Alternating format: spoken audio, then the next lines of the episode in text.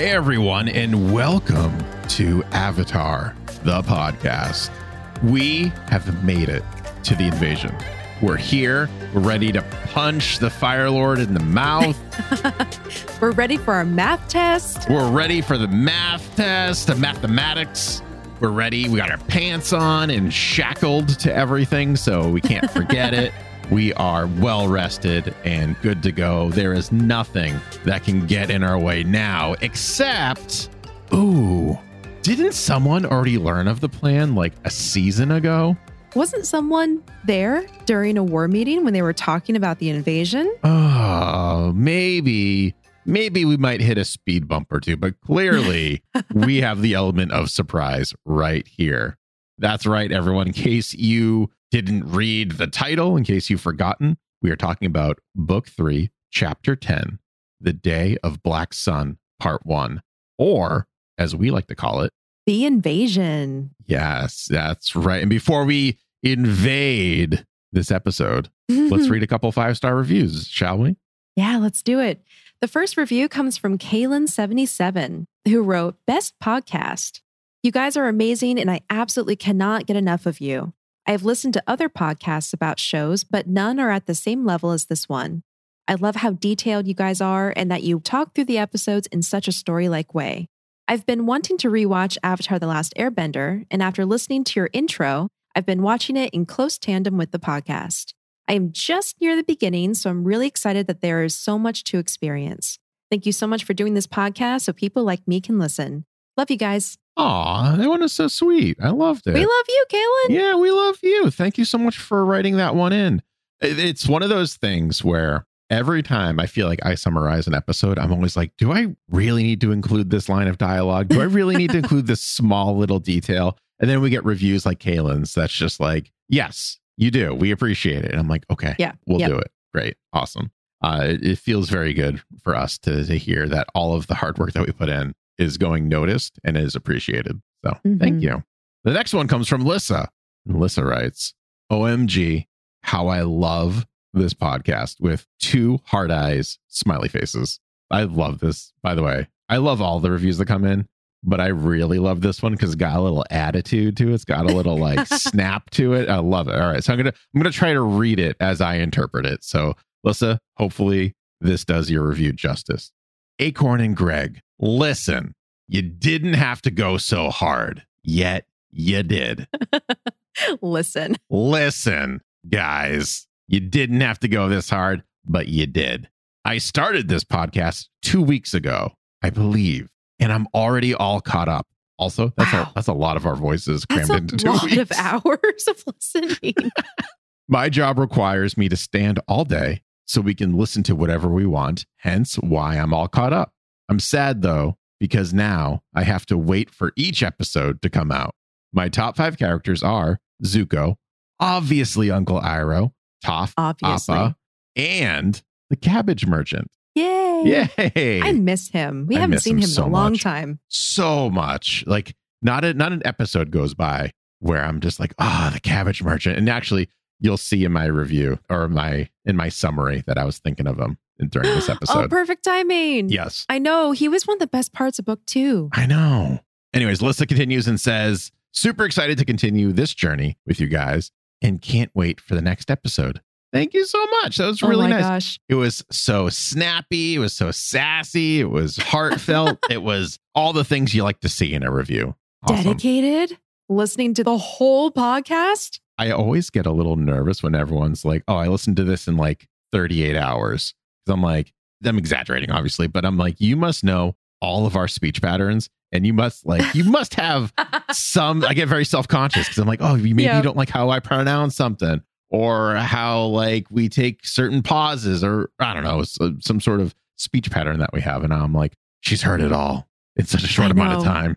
I would like to think that our listeners understand that we're we're human and we're working through the podcast structure and things change over time. But yeah, I think if if I now went back and listened to the early episodes, which we recorded over a year ago, Yeah. I would also cringe a little bit, being like, wow, we're so awkward. Well, so I, I went back and listened to a little bit of the first episode. Did you? And yeah, just a little, only like five or 10 minutes. I didn't really have a lot of time, but I was just like, I'm always get very curious about how the projects we work on evolve and and all of that mm-hmm. because for us it doesn't seem like it changes too too much because we do this week after week after week unless we have like a break in between seasons or i have a child or something like that so Yep. it feels like very good routine i don't think we see when we're working on it week by week the evolution of the show so i went back and I Mhm. listened and i was like oh my god the show now quality wise in my opinion is so much better than the first couple episodes because we're finding our rhythm we're going through it a little behind the scenes for everyone. Acorn and i didn't know each other all that well at that point.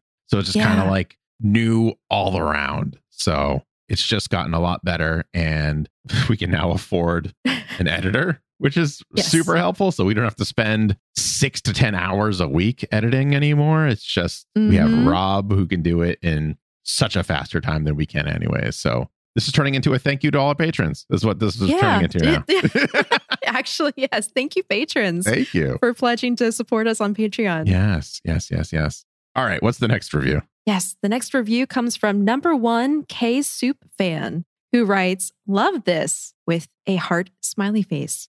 Thank you guys so much for making such an intellectual podcast about my favorite show. I was going on a long car ride and needed something to make the ride more enjoyable, and I checked out a couple other Avatar podcasts, but this one takes the cake. I love how it's like a retelling of each episode with analysis and commentary.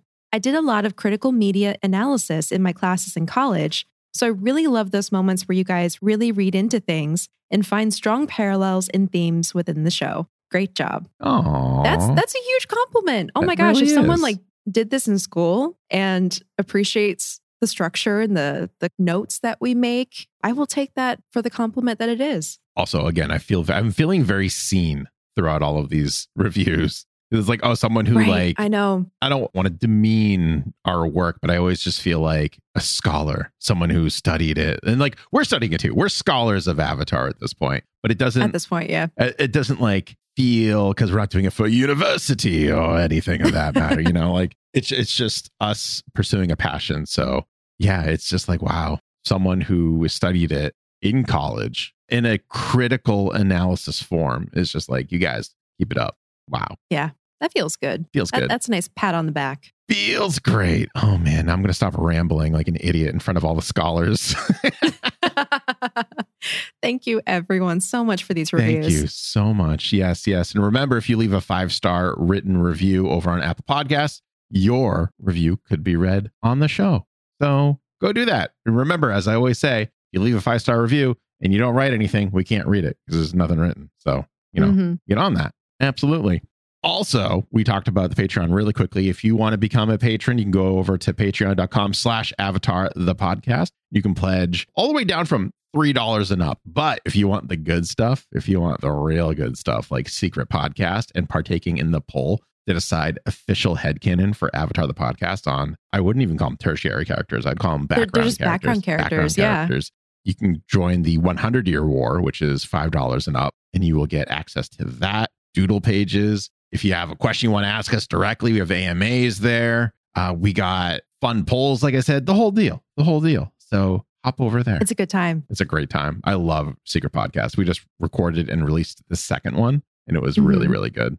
Okay, let's get on to the reason why we're here, which is, like we said, Book Three, Chapter 10, The Day of Black Sun, Part One. This episode was written by Michael Dante DiMartino, good Yeah. old Mike of Bryke fame, and was directed by Giancarlo Volpe. We join Team Avatar in the morning of the invasion. Sokka and Katara look over some plans as Aang greets everyone after a good night's rest. After Katara acknowledges that he seems well rested, Aang tells the group that he is ready to face the Fire Lord. Toph asks if Aang is using the Avatar state against Ozai as a part of his strategy, but Aang explains that when Azula struck him with lightning, it locked his seventh chakra and he can no longer enter the Avatar state. Toph kind of brushes this off as like, oh yeah, you say that, but I hear spiritual mumbo jumbo can't do this. It was kind of like one of those excuses, excuses from Toph. Classic Toph. Oh, I want to point out during this scene, we can see Sokka sitting in front of a bunch of maps and Yes. atlases. And if you remember, Toph gave him money in the episode where they were scamming that town That's right. for him to go buy the atlases. So here they are. He did. And he was really like mulling them over too. He was really concentrating. And Katara was as well, actually. hmm Suddenly, a thick fog rolls in from the ocean. Katara is worried that the fog might delay the invasion, but Sokka quickly realizes that the fog is being caused by waterbenders and note that the fog won't delay the invasion because the fog is the invasion, with Hakoda and Bato leading the way. Yay! Yay! Aang and Toph quickly earthbend a few docks for the incoming fleet, and Katara runs into her father's arms, happy to be reunited. Sokka asks if his dad was able to find everyone on his list, and Hakoda tells his son that while he found everyone, he's a little worried as some of them might not be quite warrior material. Cough, cough, swamp benders, cough, cough. The swamp benders. I was so excited to see them again. Yes, yes. This is really just like Aang Avengers Assemble. Like I love Mhm. this so I love whenever a story does like reuniting like this. It's like Yes. remember this guy and this guy and this guy and this guy and this girl and this and this woman and this person. Guess what? They're back. Anyway, sorry. I'm just like nerding out over secondary characters that we haven't seen and we've become very close to. I feel like Due and Tho from the Foggy Swamp tribe get off a nearby ship as Hakoda finishes his thought. Due wonders if a nearby rock is a Fire Nation exploding trap or something, but Tho assures his friend that it is in fact just a rock. While Hakoda is concerned about the swamp bender's mental state, Bato just wishes they would wear pants. Huu scratches his stomach and tells the group that pants are an illusion, and so is death. Which is a callback to what he Yep. said in the swamp episode when he said, Time is an illusion and so is death. Yes, there are so many callbacks in these next two episodes. It's Yes. just like wild. And that actually ties into the concept of reuniting and having the the group of allies and friends come back together. It's Yep. it's just so wholesome. And it's like it feels kind of like a bookend in a lot of ways. It does. It feels like this is the end. Like th- this is they're going to win the invasion. Like it's this triumphant feeling. Right. And we know that's not the case because A, this is only episode 10, and there are typically 20 something episodes depending on the series. Mhm. And especially with this being so successful, we know they're not going to stop at 10 or 11. So it's like, uh oh. You know, it's Yep. it's it's this good feeling with this doom overhead, Mhm. which is really cool. I think that's actually so effective because we first learned about the day of Black Sun Yep. when they went to the library and found out that this has happened historically and it's going to happen again. So, ever since that moment, they've been working towards this invasion. Like, this is it. It feels like the climax, it feels like the end of the story. And you have all of the satisfying coming together of allies and friends. And so, I actually think we know what's going to happen. They, Yeah. We know the invasion's going to fail. Yeah. So I think that actually is what makes it even more impactful because you have this build up to this is it, we're going to win. And then they don't. Yeah. We have the Foggy Swamp Tribe getting off the boat, not wearing pants, much to Bato's dismay. And speaking of friends reunited, none other than Mr. Haru himself steps off the dock, sporting, in my opinion, a quite unflattering new Fu Manchu. It's so bad. It's like a Fu Man. It's like a mustache in soul patch. I guess is kind of more. I thought it was kind of Fu Manchu, but it's not quite long enough ah. yet. It's not No, great. it's not. It's not great. I thought about this and I think it might actually be because it's so dark. Yeah. It's contrasting on his face so that it's too noticeable. And the combination of the shapes, too, just does not flatter his face. the origin of this facial hair does not come from a serious place. So they had the sketch of Haru ready to go for the storyboard. And the way it kind of goes is I don't remember who, but someone on the production team just drew a mustache on Haru jokingly. And Mike and Brian were like, keep it. Hmm. We like this. Oh, Keep it. But it's kind of like a joking. They're like, this is so awesome, but in a joking way that it has Yeah. to be kept. And I have to say, I dislike it, but I think it's hilarious because it's like that awkward teenage facial hair where you're like, I can grow that now. And you're just growing it and you shouldn't. That's what it is It is awkwardly hilarious, but it will make me cringe every time I see it. every time. The group greets Haru warmly as Katara gives him a big hug.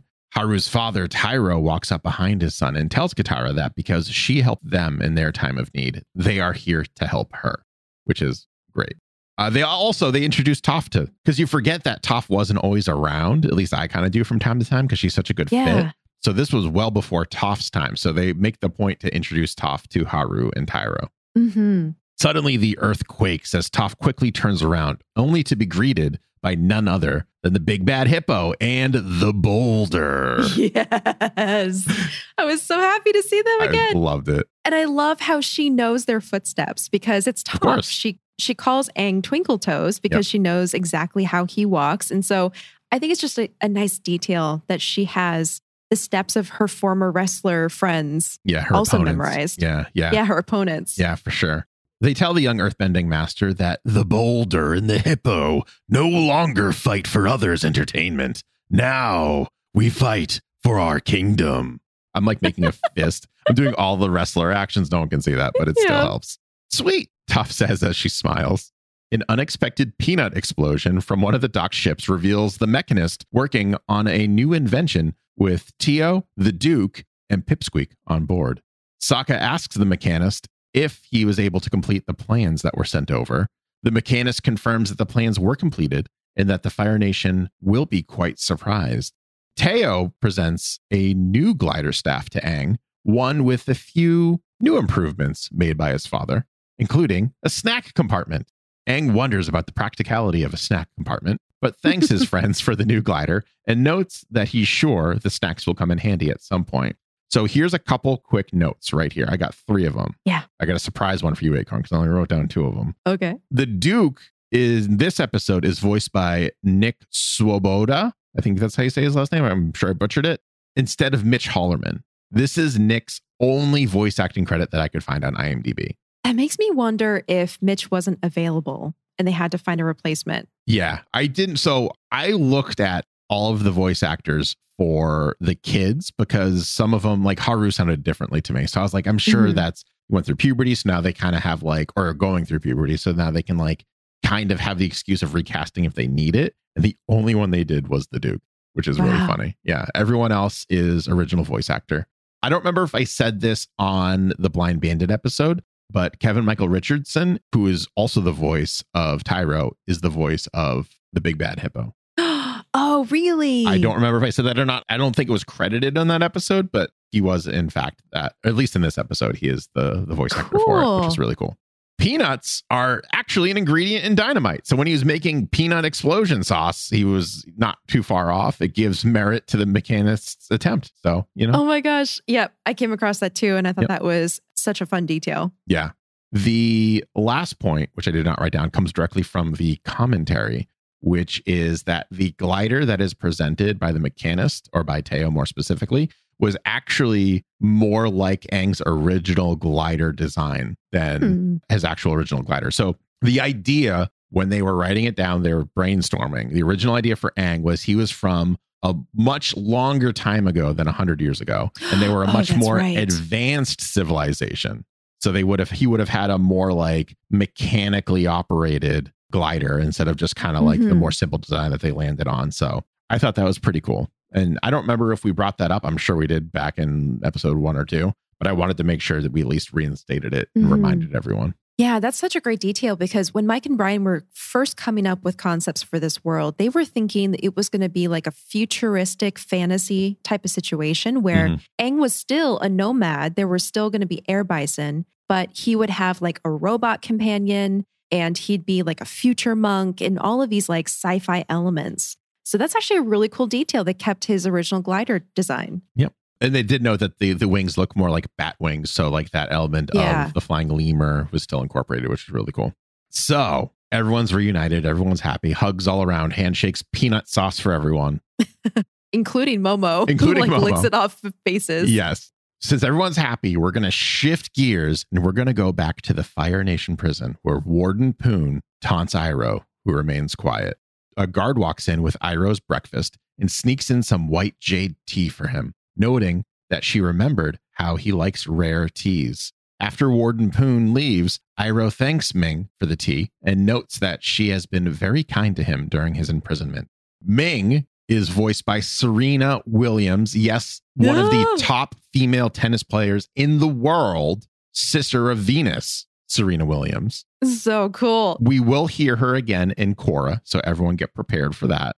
The story, I think we talked about this at the beginning of book three or book two. Yeah. No, in the beginning of book three, I believe we talked about this. But Serena Williams got into the show, got a, a voice acting role on the on the show because she walked in on Brian Konietzko and Sifu Kisu practicing sword fighting for an episode. And she kind of like joked, he was like, Oh, you guys get a great workout working on this show. And she kind of said Mhm. she's such a fan of it and, and all these things. So that kind of translated into a speaking role for her, which is really cool. That's so great. Yeah. I love thinking about how that went because I'm sure Brian was like, hmm, we can do something about that. Well, uh, the way Brian tells it is his initial reaction was, well, we can't compete against you on a court for 30 seconds. So thanks. That's a compliment, our workout, I guess. But yeah, you can tell the wheels got spinning for that one. And they had this Mhm. smaller role. Why not? And she does a really good job, yeah, she does. which is great. I love Ming's voice. I do. Also, something about Ming here in this scene. Yes, she does bring Iroh a rare tea to drink. But if you remember back when Iroh and Zuko were on the run, Iroh made that potentially fatal mistake. I was just going to say, I didn't have time to research if that was the, the Uh-huh. same tea. It is. That's awesome. The white jade is the white flower with red spots that Iroh made into tea, thinking it was the white dragon bush, which is the correct plant to use for making a rare and delicious tea. Mm. So I have a headcanon here that Ming just loves Iroh and is doting on him, obviously. And Yeah. she went out of her way to go look for the rarest tea and came across this plant and made the same mistake that he did. And he is too nice to say anything about it. So he's just like, thank you, Ming. Your kindness is very appreciated. You tried to kill me, but your your kindness, it's, it's the thought tell. that counts. Yeah, exactly. that's really Yep. funny. Back with the Aang Vengers. Yes, so that's what I'm going to call them now. When everyone's assembled like this, they're the Aang Vengers. I love it. Sokka takes a deep breath as he is nervous about presenting his plans in front of everyone. Hakoda assures his son that he will do great, and Sokka walks in front of all the men and women, but fumbles the delivery completely. So, a little production note on this what was written for this episode, so what Mike wrote, was actually not long enough for this entire fumbling of the speech. Oh, wow. So everyone kind of chipped in here or there. And that's where the rambling sort of comes from, where he's like, Well, I didn't really like Aang all that much, but I grew to love him. And then the line they mentioned specifically in the in the commentary is Sokka bringing up Haru's mustache. Yes. So yeah, Sokka kind of gives the delivery. He doesn't give enough information at first and is all jumbled up. And then he kind of takes a step back. He realizes that he needs to start from the beginning and he starts from the beginning, the actual beginning, as in finding Aang in an iceberg beginning.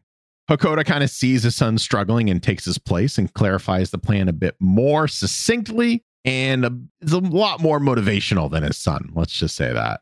This speech turns into a motivational speech. And I guess this is where Katara gets it from. Yes, exactly. I love when shows do that, where they show Yeah. qualities from the family that the kids have. Yeah. And this show does it just in spades, like Azula, Katara, and Sokka. Mhm. So good. They don't rub your face in it either. Like they don't ever mention, like, there's not, it would be very easy for Mike to write in a line of, I don't know, like Haru telling his father, being like, oh, I see the family resemblance now. Like, oh, like her, like, like Katara did that back in Uh huh. the, you know, back in the imprisonment episode. No, they don't do that. They just kind of throw it out there. If you notice it, you notice it. If you don't, no big deal. We move on.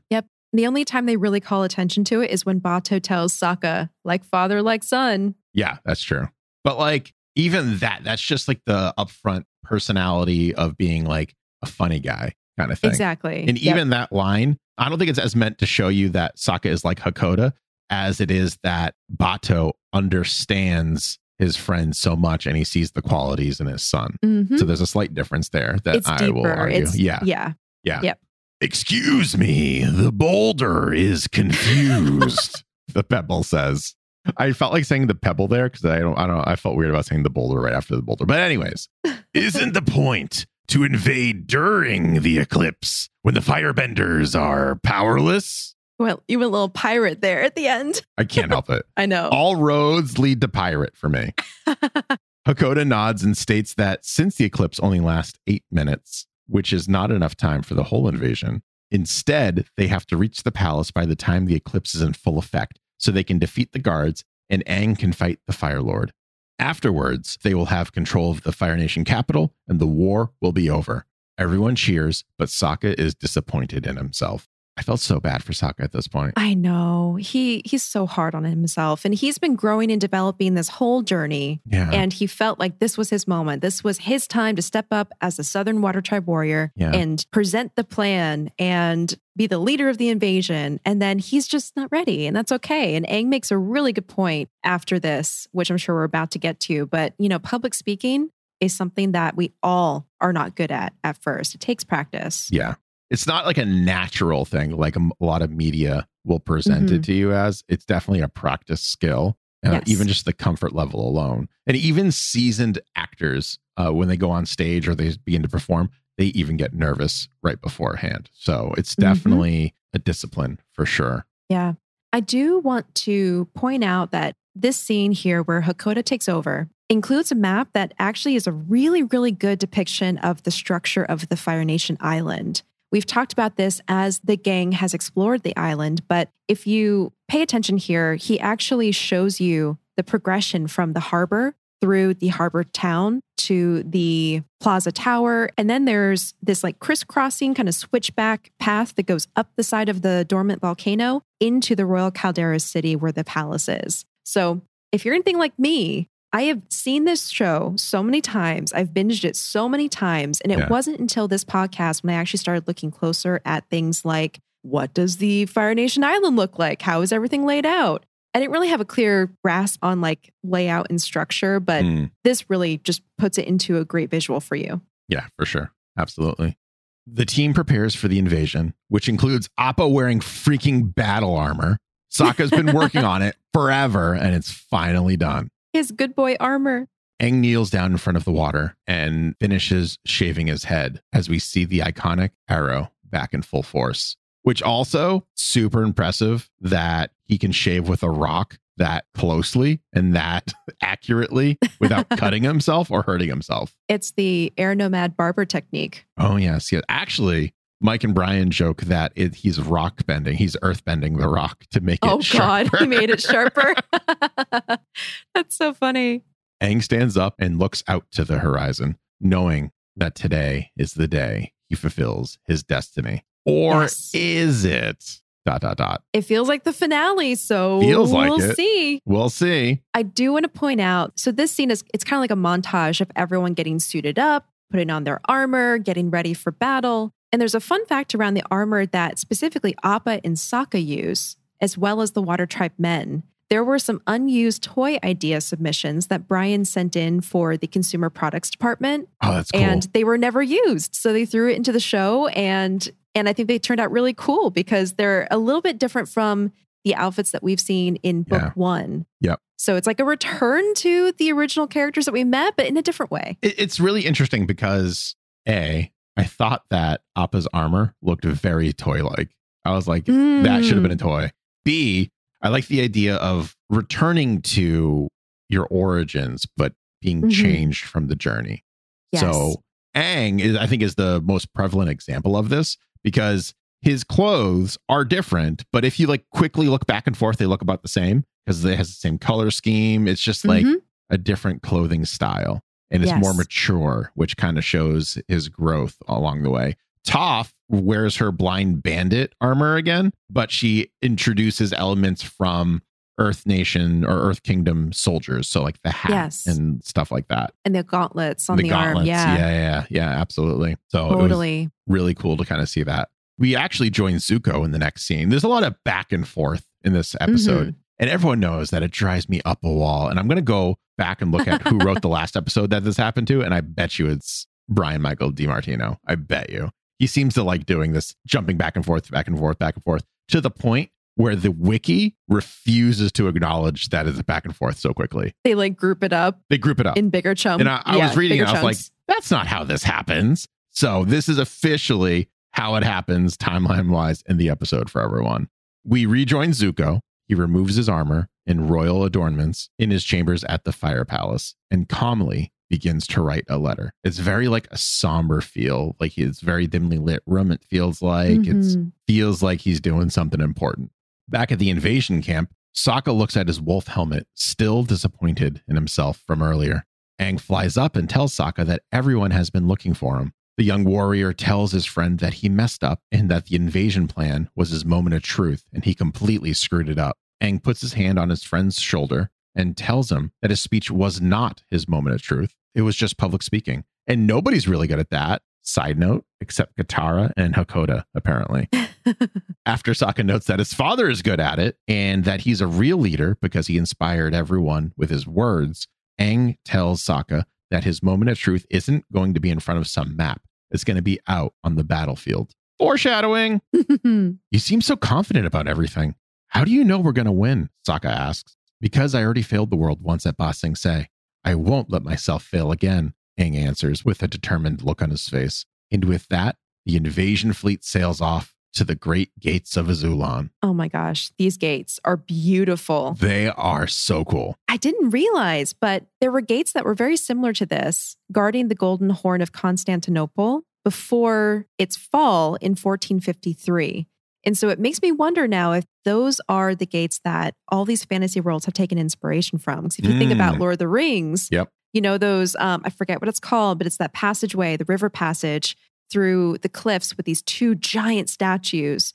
You see it in Game of Thrones near the southern city, whose name I'm also forgetting. But it's it's a concept you see a lot in fantasy. I think a lot of the imagery is larger than life and the themes are larger than life. But Yeah. it's cool to know that there was a real world inspiration. Yeah, exactly. So it's it kind of lends a little more realism to it. It's not just like, oh, giant statues that form a gate because it Mhm. looks cool. There's actually Yep. like a historical reason for it. Yep. The canon detail about the gates is Yeah. Azula named them after himself versus someone else naming them after him. So he wanted full credit and called these gates the Great Gates of Azulon.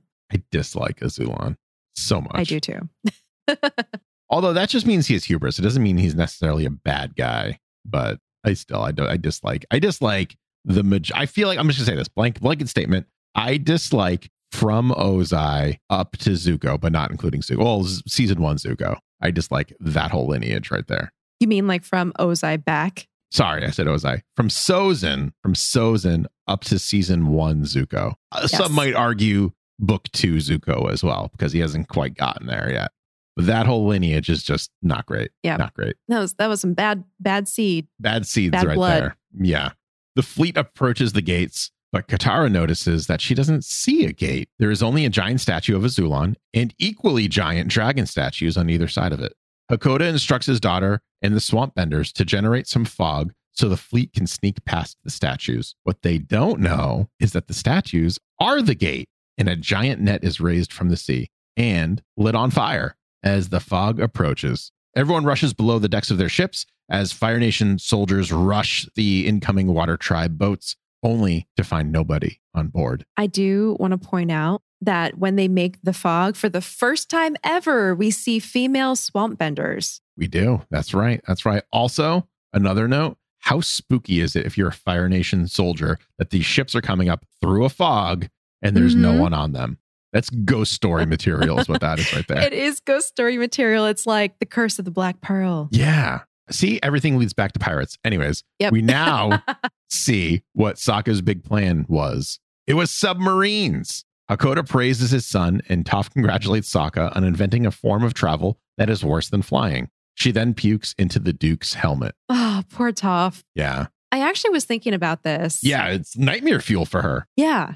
It is to be floating underwater in a capsule that, that has no land, it has no grounding. I actually was thinking, I wonder if her sickness is kind of like vertigo because of that. She doesn't have a way to ground herself, so she gets dizzy and nauseous, and things are just kind of like swishing all over for her. Yeah. Yeah. My head went not to vertigo, but I'm sure it's probably the same thing. My head went to how people get motion sickness from virtual reality. Yeah, there you go. It's Yep. that same kind of deal where she can maybe like feel that she's moving, but can't see it. And that's kind of freaking her out a little bit and throwing her all out of whack. Mhm. I do want to note, though, I feel like she could probably see in the submarine now because last time we saw her in a metal container like this, she actually refused to go into, and that was during the drill. Yeah. And she's like, no, I can't see in there. I'm, I'm good out here.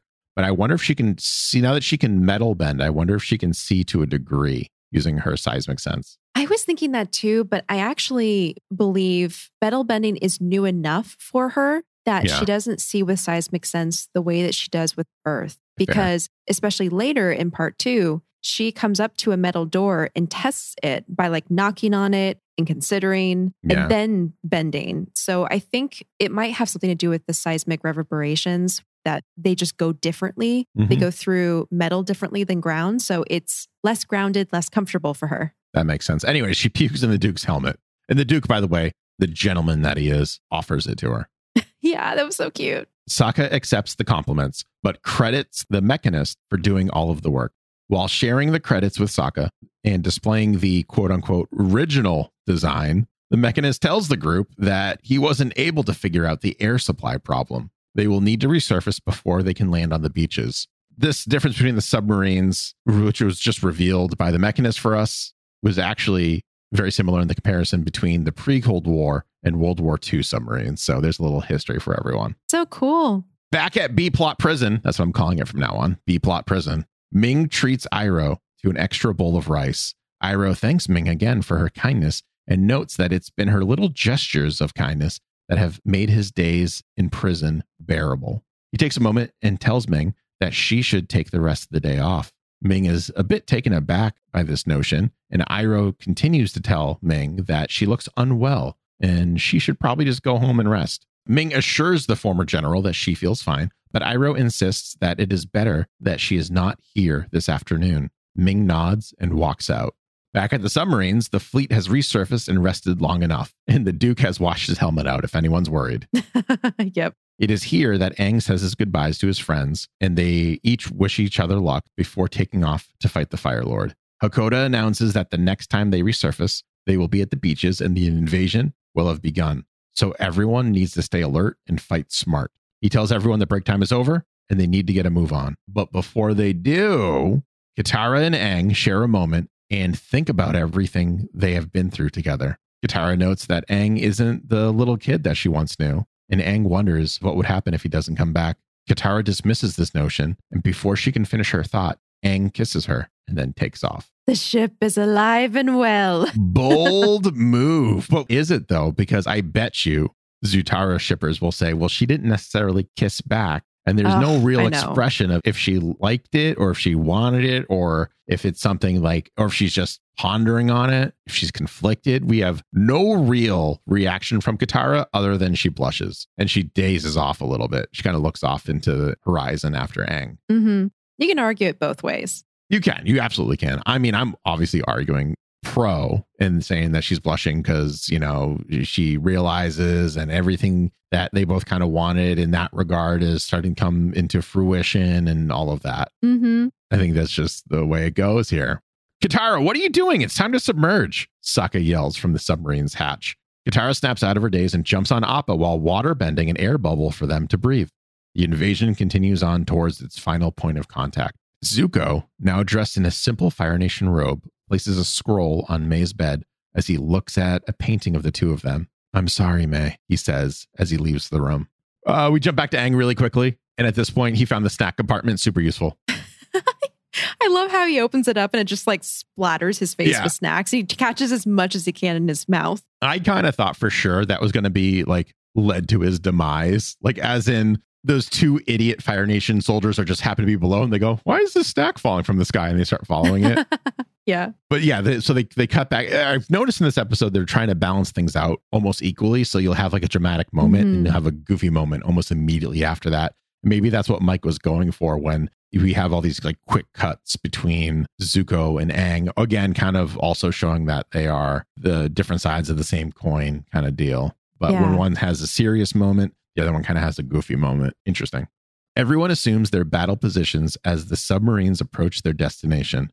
They manage to evade harpoons as they ice torpedo a grate in the gate. Great in the gate. I wrote that and I thought it was awkward, but then I thought it was awesome afterwards. So I kept it. Great in the gate. Great in the Gate, brought to you by Avatar, the podcast. the submarines go past the final blockade and approach the beach. The team breathes in as they live in the calm before the storm. And that storm would be storming the beach of the Fire Palace. Very the Normandy, the beaches of Normandy Mhm. kind of vibe on this one. Very interesting. Yeah. A battle cry erupts from our heroes as they storm the plaza with caterpillar like tanks powered by earthbenders, a la like Fred Flintstone kind of deal where like their feet are moving it, Yep. and face off against tundra tanks from the Northern Air Temple episode. It's not much of a matchup as the new, tanks are able to easily squash the competition. Get it? Because they they curl up and they yeah. Toph and the Boulder managed to take out the watchtowers by hurtling boulders at the towers from what I consider to be the military equivalent of a cabbage cart. That rock cart looked like the cabbage merchant's It cart It does look to like a me. yeah. Okay. That's where I was thinking about the cabbage merchant pop back in my head. I was like, oh, pal, I miss oh, you, I buddy. see. I bet you he made his way here and his cabbage merchant cart is somewhere off in the distance and a single boulder hurtled on top Oh, of I bet you. bet so. Probably.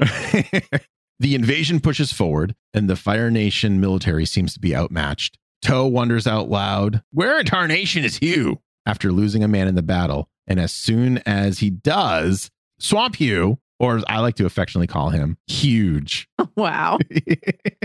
emerges from the ocean. Huge is able to make quick work of two tundra tanks. Hey, Huu, where you been? Due asks, and Huu notes that he was communing with nature and that it takes a while to collect enough seaweed for his armor. hmm You know, we've talked a lot about the Fire Nation being technologically advanced. It was actually so satisfying to see the other benders using their bending with technology in a unique and innovative way to get the upper hand on the Fire Nation. Yeah, kind of. It was kind of interesting to see new inventions versus old inventions as well, and we'll see that a little bit further because you, they had to have known going into this battle that the Mechanists made so many dangerous things for the Fire Nation. They even kind of saw some pre-Mechanist, let's call it, work right with the mm-hmm. tanks because those tanks were the same ones that um, helped with the genocide of. I say helped with the genocide, but it feels weird to say that, but everyone knows what I mean. They they were used in the genocide of the air nomads. So that means he didn't invent those ones. So like you can only imagine that things have gotten better. And that's kind of something that's been looming over them, I guess. Mm-hmm. So it yeah. This kind of actually, now that I'm thinking about it, and if no one's watched Korra yet, mild spoiler, but we've already said this before. I think this fight kind of paves the way a little bit more for how advanced they get in Korra. Just a little bit more. Yeah. It Yeah, makes me exactly. feel better. Yeah. Speaking of the technology, too, specifically the Earthbender powered tanks, they were actually inspired by one of Leonardo da Vinci's tank designs, which I thought was super cool. That is really cool. Again, real world example adapted for Avatar. I, I love that stuff. Exactly. I want to talk to them about their research that they did. I'm so curious. Yeah. I feel like maybe a lot of it was them as like being really geeky and nerdy in college and just being like, this is really cool. We got to use this at some point. And they just like up on that. so. Yeah. Yep. Elsewhere on the battlefield, several Fire Nation soldiers riding rhinos, but not the rough rhinos, unfortunately, charge towards Hakoda and several other Water Tribe warriors. Sokka leaps up and manages to split the spear of one of the soldiers, disarming his opponent with his blade. He yells for his dad to look out for another soldier as he tries to get a jump on Hakoda, but luckily, Hakoda manages to defend himself against multiple opponents and then joins his son on their newly acquired rhino. The battle wages on as that like cabbage merchant rock cart that I said earlier is mm-hmm. destroyed. And I didn't notice this the first time around, but I'm pretty sure the mechanist was driving it himself. It looked just like him in that. They never mention it. They never see anything, but he's got that same wacky hairdo. And it makes this really goofy sound when it gets destroyed, which leads me to believe that it's him. I think it is. Yeah. and also, uh, Huge loses an arm while knocking over another tank. This dude Yeah. is knocking over so many tanks. His his seaweed's strong. It really It's is. also it's perfect to go up against the Fire Nation because the seaweed is so saturated with water that Yeah. even if they blast him with fire, it's not going to do much. Yeah, exactly. Unless they blast it with too much fire, then it dries up and then it can catch on fire potentially. Yeah. I think. I don't know. Anyways, Sokka, we've got to take out the battlements. It's our only chance, Hakoda tells his son, who instantly has an idea. The two warriors join Katara and Appa and take to the sky as they work together as a family. As a family, as Vin Diesel would say, Oh my god. to take out the remaining watchtowers. I can't help myself. Unnecessary. he gets enough attention. Yeah, it's fine. Katara and Sokka manage to take out the second to last tower with ease, but Hakoda catches a fire blast directly before being able to destroy the final one. Sokka and Katara rush to his side as he collapses. The sound design in this particular part is really well done. So he kind of climbs on top of the the battlement or the tower. He rushes in. You hear a couple clang clang, and then a boom, and then the music kind of picks up, and it's like this uneasy kind of music, and you're like, Mhm. oh no, something terrible is about to happen. And he kind of like he leaves the battlement and he just falls to the ground. It's like it's very impactful. It's very well done. Yeah, because you're thinking, oh God, did they just kill Katara and Sokka's dad? Yeah. And it's really appreciated that, at least for me, that they took a moment to slow down the action to have this like moment, Mhm. this human moment. So it was really cool. I'm also sure the animators really appreciated it too, because, you know, battle scenes are difficult to choreograph and get done without having to deal with animation, never mind with animation. Mhm. So, yeah. Back at the palace, Zuko kneels in front of a portrait of his mother and acknowledges his mistakes. Okay, I'm gonna stop you right there. Yeah, yeah. Because we just go from this really emotional moment where we see Hakoda fall Yeah. and Katara and Sokka kneel over him Mm-hmm. and we don't know what's going on. That scene cuts to Ursa's face Mm, as Zuko is looking at her picture. mhm. Like, excuse me, storyboarders. How dare you? How dare you? yeah. Cut from Katara and Sokka standing over their fallen father to Zuko looking at his missing mother's face. Like, beautiful, heartbreaking. It also, I always, I find it really interesting too that up until now, they've painted Zuko as being the other side of the coin, including us as uh, being the other side of the coin as Aang. But this episode is more painting Sokka as being the opposite of Zuko, where Zuko doesn't have a great relationship with his father or his sister, and Sokka has both of that. Mm. Very interesting. Sokka is very goofy, very intelligent.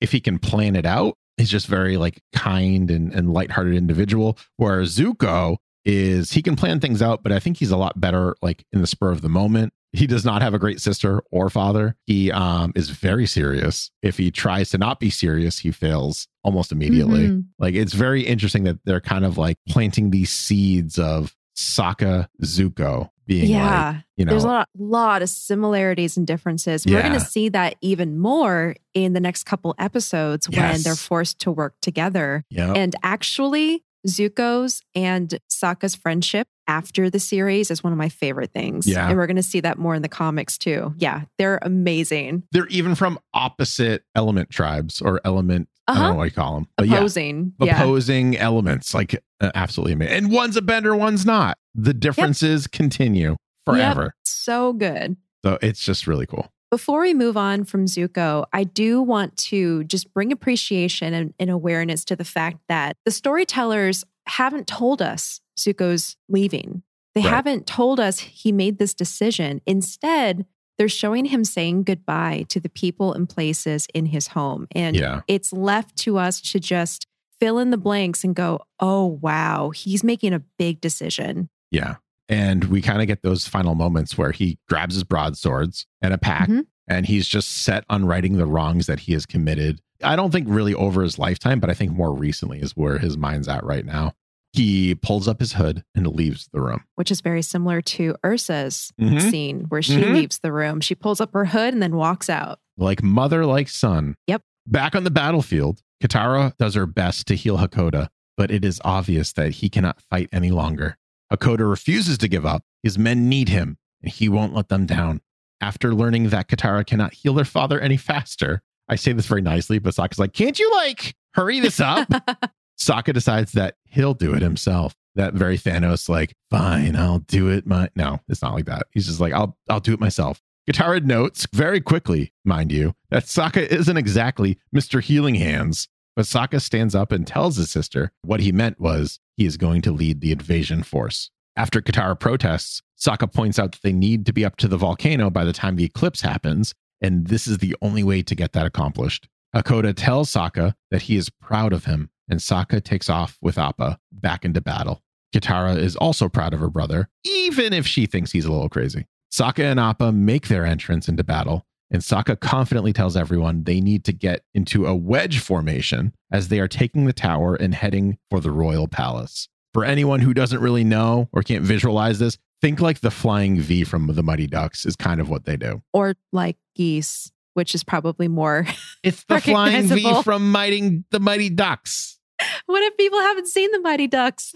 Uh, excuse you. I feel like everyone's seen the Mighty Ducks, especially since there's a new sequel series on Disney Plus right now. Oh my God. It's not a Mighty Ducks podcast, but there you go. Yeah, Ducks fine. or geese? Du- ducks or E- geese. Either one, whichever works for your brain. It- it's it's ducks. It's ducks though. Everyone follows Sokka's orders and they charge on. It's almost like Aang told him his moment would come on the battlefield. Hmm. Yeah. So Hmm. weird how that comes back up. So weird. Aang watches over Capital City from the mountains and takes a moment to himself. He spins his staff back into a glider and approaches the streets. He finds it strange that the city is deserted, but continues on to the palace. The Avatar is back, Aang announces as he kicks in the door to the Fire Lord's throne room, but finds it also deserted. Hello? Anyone home? Aang asks as he puts down his guard and wanders further into the throne room. I half expected him to kick down the door and be like, Fire Lord, your days of tyranny are over from his dreams. or like equally bad one liner like, Fire Lord, you've burned the world one too many times. Right. Yep. Outside, the battle wages on as the invasion forces breach the walls of Capital City and push back the Fire Nation forces even further into the city.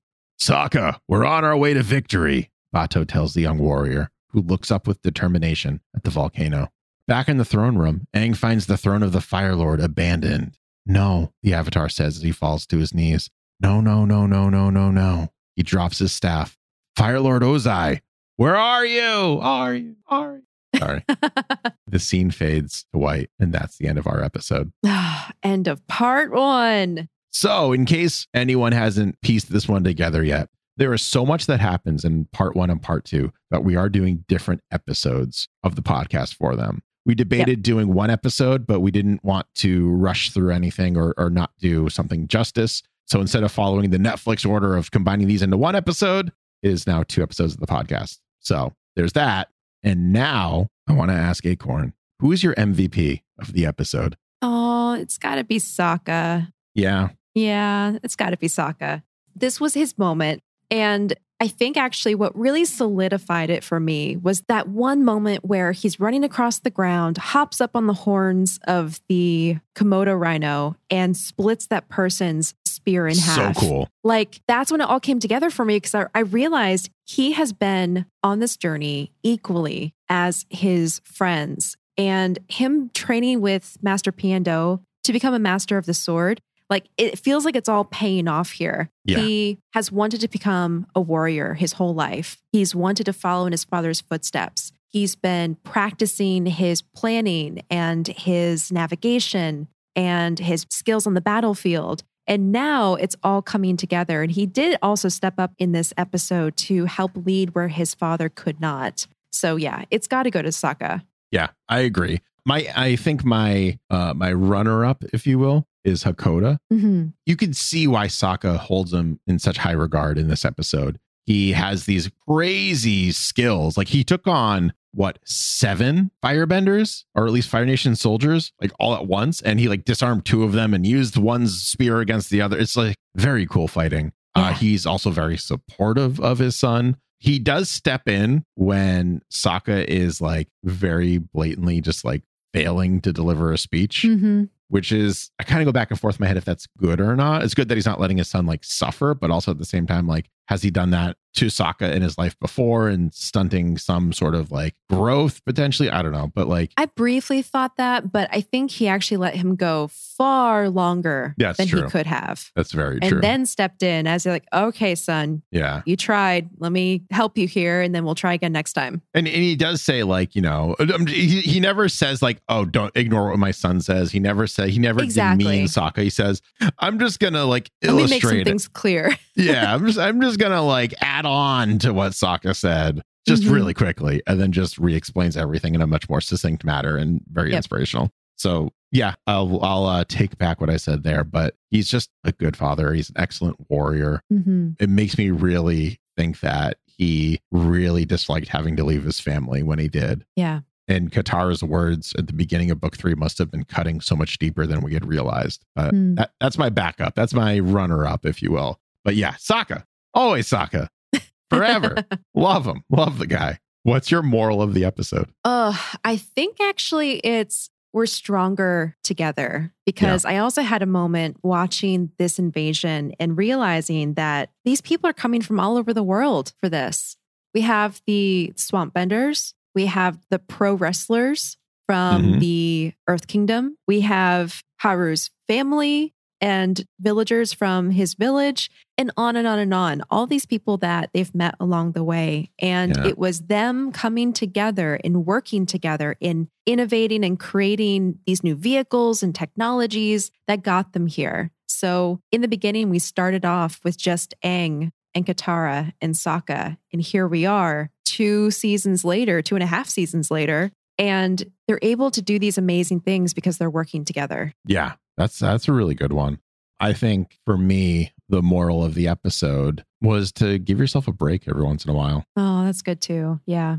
I think that hits me a lot harder with what happened to Sokka because I, I think everyone knows I relate so much to Sokka as well as Iroh. And to see Sokka going through something like this, which like I think everyone's gone through, and like I do it on a fairly regular basis. So it's just kind of like a just like my advice to anyone that has moments like that is like I know it's difficult, but like just gotta cut yourself a break every once in a while. Like it, you know, don't don't dwell on all those moments where you should have said one thing over the other. It's just it happened, man. Be more like Chong, man, and just it just happens and just sing sing the song you need to sing at that time and move on. hmm The concept, if you Yeah. if you get knocked down, just you know get back up again, If you brush yourself down off, and continue. And then you get up again, and then you, they're never going to keep you down. I and you get knocked down. do that. you set me up for it. you missed the Linkin Park in the end opportunity. Oh man. See, I I'm always almost. I'm always looking for one step closer and never in the end. Yeah, But I guess in the end, it doesn't really matter. Made it up. There we go. Yeah. And that is all the time that we have for this particular episode. Stay tuned for next week when we have part two coming up. the conclusion of the invasion. That's right. Yes. And if you are kind of like sitting there thinking, man, this podcast is so great. I wish I could help support it in some way. Well, we have a plethora of ways you can help support the podcast. You can not only, as we said earlier, leave a five star written review over on the Apple Podcasts app. You can leave a non written one if you want. That also help, although those will not get read because you can't read what's not written. You can email us directly at avatarthepodcast at gmail.com. You can tweet at us at podcast avatar. You can interact with some of the TikToks that we have up over at podcast avatar on the TikTok app. You can go over to patreon.com slash avatar the podcast and get all the bonus content that we have so far. Page three for the doodle pages coming up in the next upcoming weeks. We have the AMAs, like we said. We got secret podcasts, which is so much fun. I cannot It's wait to talk about the next one. I know, me too. And my favorite, you can shout from the rooftops how much you love Avatar the podcast and tell all your friends and family. Yes. And you can also send messenger hawks. Just make sure they're fully trained first before sending them out. Make sure you go to that morning training session. yes. Otherwise, they might not come back ever. Yep. And if you've done all that and you are still looking for some ways to come hang out, you can always join me over at twitch.tv slash booster greg on Monday and Friday evenings at 8 p.m. Eastern Standard Time. Currently, I'm playing Resident Evil Village. It wrecked me on Friday. I'm hoping that never happens ever again. I don't get scared easily because I'm so I'm so brave and macho and tough. but it definitely left me in pieces. So, you know, who knows what's gonna happen the next time we play it. Mm, screaming creepy babies or just, you know, Oh, it's not great. no. But you can also find me over on Twitter at Booster Greg. You can also find me on TikTok as well at Booster Greg. And you can find me basically anywhere that's Booster Greg. This is me. This Booster name. Greg all the time. All the time. All All day, the every day. places. Hey, not all day, every day. That's too much for me. That's too much. with moderation. Enjoy with moderation. Yes. There we go. And you can find me online at Acorn Bandit and also at joisans.com, which is J O I S A N S.com, where I create enamel pins, including our Toph pin and our Appa pin for the podcast, which Greg actually showed off on our Avatalk episode last Friday, which if you haven't caught that, you can find it either on twitch.tv slash the geek generation if you go back into the VODs. You can also see it on our YouTube channel, youtube.com slash avatar the podcast. Yes. Coming up next time, Zuko's redirection. and like father, like daughter. All this and more next time on Avatar, Avatar, the, the podcast. podcast.